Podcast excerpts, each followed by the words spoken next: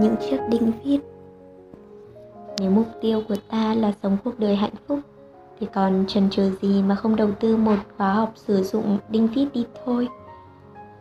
Tôi không thần tượng ai trong giới giải trí.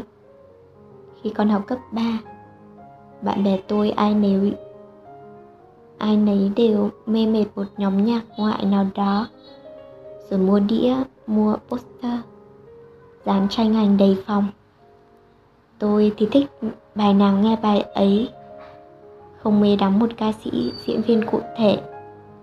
Và cũng tự thấy mình không bao giờ có thể trở thành fan của bất cứ ai. Vậy nhưng suốt cả một quãng thời gian dài cho tới tận bây giờ tôi luôn dõi theo một nghệ sĩ nổi tiếng là chị Nguyễn Cao Kỳ Duyên. Thú thực, tôi không phải là fan ruột của Paris by Night, đoạt chương trình mà chị làm MC. Tôi bị ấn tượng bởi sự duyên dáng và sâu sắc của chị khi tình cờ đọc bài phỏng vấn tình yêu như một bài toán cộng.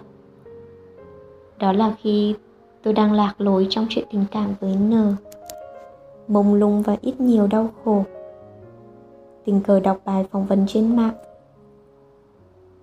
Ngay lập tức tôi bị cuốn hút bởi sự tướng trải. Những suy nghĩ tích cực, nhân văn và sự buông bỏ mang đậm tính thiền ở người nghệ sĩ mà tôi chưa từng bắt gặp.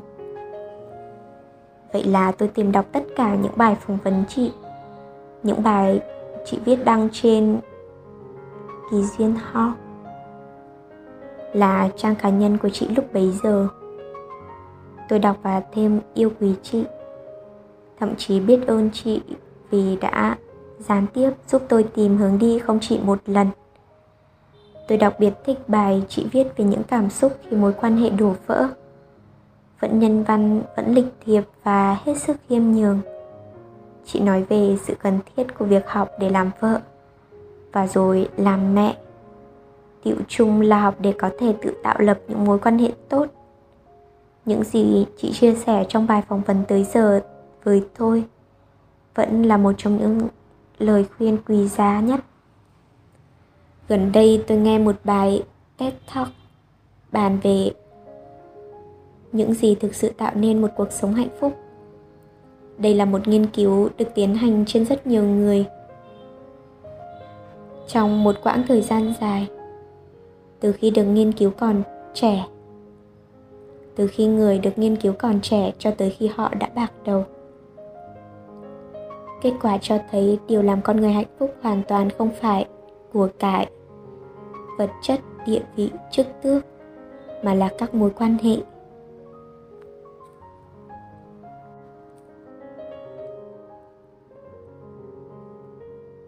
Người xây dựng được mối quan hệ tốt đẹp với những người xung quanh là người được tận hưởng cuộc đời hạnh phúc, trọn vẹn và đầy ý nghĩa. Trung bình một người không dùng khoảng 1 phần 3 cuộc đời trung bình một người dùng khoảng 1 phần 3 cuộc đời, thậm chí nhiều hơn, để học các kiến thức khoa học xã hội rồi học cách kiếm tiền. Nhưng mỗi chúng ta dành bao nhiêu thời gian để đọc, để học cách xây dựng mối quan hệ với những người ta yêu thương? Chẳng phải mục đích của mỗi người đều là được sống một cuộc sống hạnh phúc hay sao? Vài hôm trước, trên đường đi làm, tôi tình cờ nhìn thấy một chiếc xe máy đi bên cạnh có tay ga dạng những vệt rất sâu vì chiếc đinh vít bị bắt vào quá chặt. Tôi chợt nghĩ những mối quan hệ chắc chắn rất cần nhiều đinh vít để gắn kết những cá thể độc lập lại với nhau. Giữa những người đang yêu thì đinh vít là tình yêu, giữa vợ chồng thì ngoài tình yêu đinh vít còn là con cái, giữa bạn bè đinh vít là những sở thích chung giữa đồng nghiệp đinh vít lại là lợi ích của công ty và của mỗi cá nhân. Người thợ không khéo khi bắt vít có thể làm hỏng xe, nếu vặn quá chặt hay quá lỏng. Ấy là anh ta hẳn đã học qua vài khóa dạy chữa xe. Vậy còn chúng ta? Nếu chúng ta chưa từng học qua cách thức sử dụng những chiếc đinh vít của các mối quan hệ, thì sao? Ta biết dùng cho đúng cách. Khi nào cần nới lỏng, khi nào lại cần thắt chặt, hay thậm chí khi nào cần cất đi, không dùng nữa. Ngay cả việc lựa chọn loại đinh vít nào cho chuẩn cũng cần rất nhiều kinh nghiệm mới có thể đưa ra quyết định đúng. Để thành thợ lành nghề, ta cần có trải nghiệm để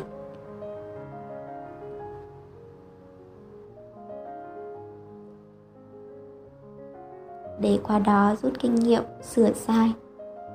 Ta cũng cần giữ tinh thần ham học hỏi.